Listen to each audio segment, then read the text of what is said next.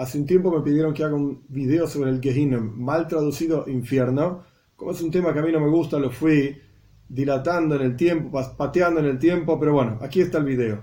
El Gehinnom es un lugar, pero no es un lugar físico, en donde las almas son juzgadas después de la vida, en este mundo. Después de los 120 años, así decimos, un salmo dice que el hombre tiene 70 años, 80 años, otra dice hasta 120 años, después de la muerte física, una neshama, un alma puede ir a uno de dos lugares. Uno es lo que se llama el Ganeiden, el paraíso, que ahora no es el momento para describirlo y explicarlo, etc. Pero en paréntesis y muy rápido, el paraíso judío consiste en la percepción de la presencia de Dios. Estudiar Torah todo el día, percibirlo a Dios y entenderlo a Él. Cerramos el paréntesis.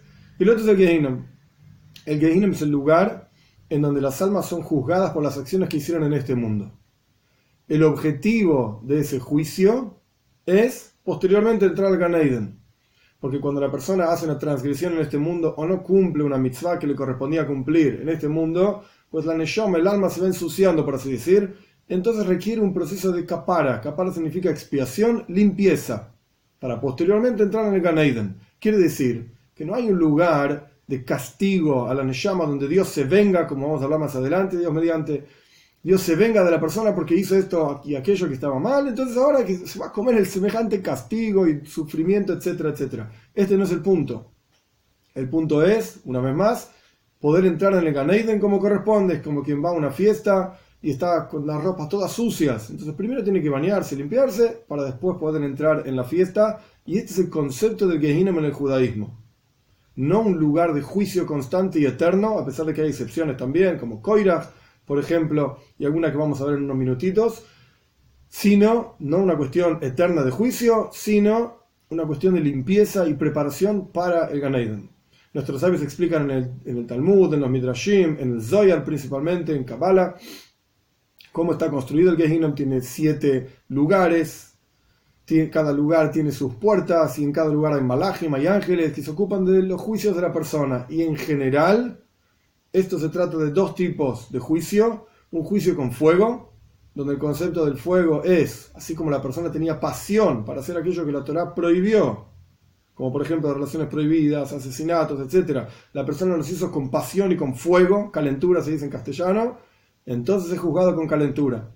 Y por el otro lado, así como la persona se condujo, condujo perdón, con frialdad frente a la Torah y las mitzvot, aquello que tenía que hacer, y no lo hizo porque le pareció poco importante, indiferencia, de la misma manera juzgado en el Geinom con sheleg, con nieve, con frío, por así decir. La cuestión de calentura y la cuestión del frío.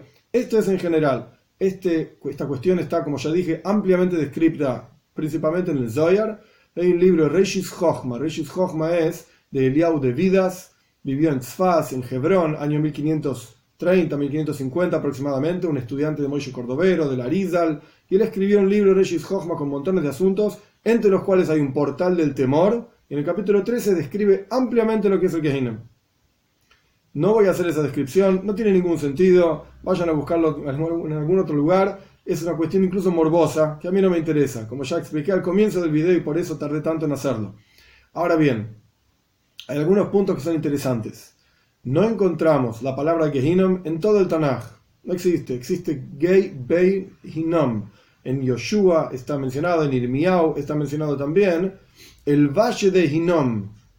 Que la palabra está prestada, por así decir. Gehinom está prestada ahí. Gei es valle, Hinom es un nombre. Ahora bien, encontramos sí en el Tanaj diferentes nombres que son identificados con este lugar, entre comillas, espiritual de juicio. Entonces lo voy a leer directamente del Reshis Chochma. Es interesante como nuestros sabios ven en cada lugar, voy a mencionar los versículos, a qué se refiere.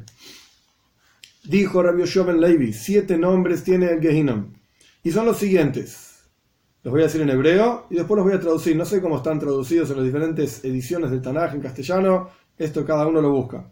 Sheol, Avadon, Ber Shachas, Bor, Shaoin, Tita Yoven, perdón, es uno, Tita Yoven, Salmoves, Eretz Tachtis. Vamos a traducir. Sheol significa la perdición, el abismo.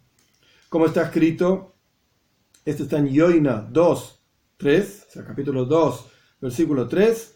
Mi beten Sheol. Grité, dice Yoina, desde la profundidad del abismo. Esto se refiere al Gehinom. Próximo a Vadoin, perdición, como está escrito en Tehilim, en los Salmos, en 88, 12, ¿acaso va a ser contado en la tumba tu bondad, tus bondades, o tu fe en el Avadón, en la perdición? Eso se refiere al Gehinnom. Que ver, por supuesto, es la tumba, la tumba es tumba, para el cuerpo, etc. Ver un bor, un, un pozo de perdición, como está escrito también en los Salmos, en 55, 24, y ahora Dios pide el rey David a los enemigos de él, bájalos hasta el Ber hasta el pozo de perdición. Boir Shoen Betita Yoven, otros dos nombres. Boir Shoen es una especie de pozo de perdición también, de destrucción y desolación. Tita Yoven es como el barro grueso donde la persona se hunde y no puede salir. Como está escrito también en los Tehilim 43, Vayalen mi Shoen, elévame desde este pozo de perdición y desolación, etc. Mi Tita Yoven, y sálvame de, la, de estas, eh, este barro, etc.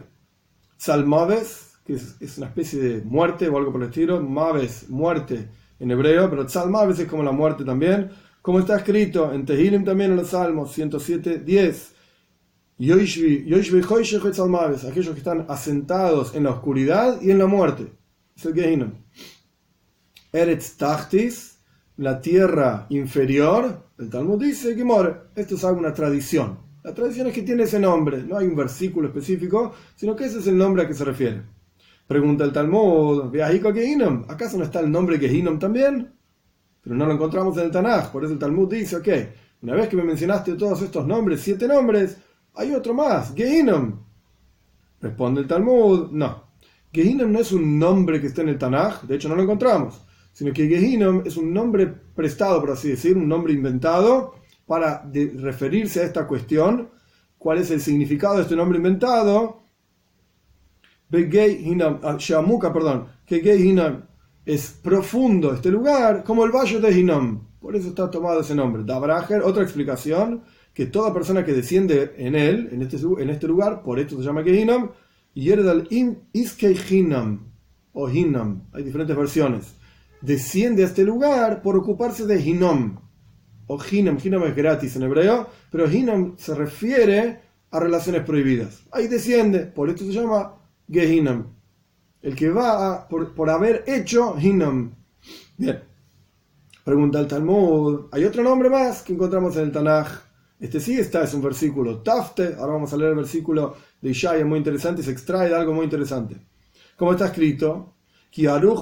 Tafte, porque está preparado desde ayer. El Tafte que no tiene traducción exacta en hebreo, ahora voy a explicar. Entonces el Talmud responde, no, este no es un nombre específico del Gehinam, sino que indica por qué la persona llega al Gehinam. Explica el Talmud, cola mispate, todo el que es seducido, tafte, viene la palabra mispate, que es seducido, por su yetzerara, por su inclinación al mal, cae en el Gehinam. El versículo en Ishaya dice, esto está en Ishaya 30, el versículo 33, Ki Tafte,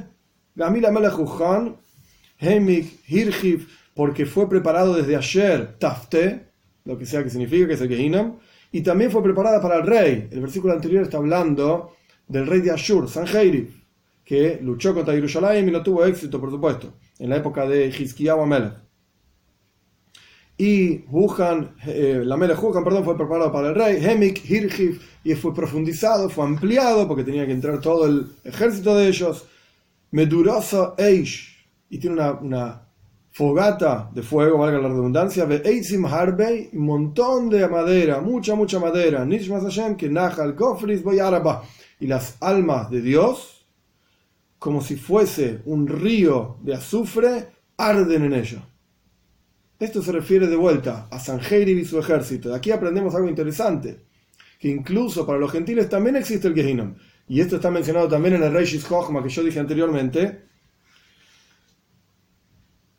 Él cita una cosa que lo llama Masejes Gehinnom, que está en diferentes lugares, o sea, como si fuese el tratado del Gehinnom, donde habla de diferentes lugares y cosas que tiene ahí. Y dice una cosa interesante. Hay tres personas que descienden al Gehinnom y nunca suben. Por ejemplo, una persona que hace adulterio, una persona que avergüenza a los demás, quien jura en el nombre de Hashem en vano, y hay quienes dicen también el que, se, el que disfruta con la vergüenza de otra persona, y el que genera peleas entre hombre y mujer. Estas personas bajan al Gehinnom y no suben más. A pesar de que en la práctica, nuestros sabios dicen en muchos lugares, el Gehinnom funciona como máximo, como juicio para la persona durante 12 meses. Como máximo. Excepto algunos casos, como ya dije antes, coiras, por ejemplo, que están ahí, le doire y doires, por generaciones y generaciones. O estos casos que bajan la Gehinnom y no suben más. Ahora bien, termina el Masejes Gehinnom, termina el tratado de Gehinnom diciendo que los gentiles idólatras, que no es lo mismo que cualquier gentil, hay gentiles idólatras y gentiles que no son idólatras, son juzgados también en el Gehinnom, en los siete lugares y espacios que tiene el Gehinnom, etc. Y también durante 12, 12 meses en cada espacio. Quiere decir que también existe un Gehinnom para los gentiles.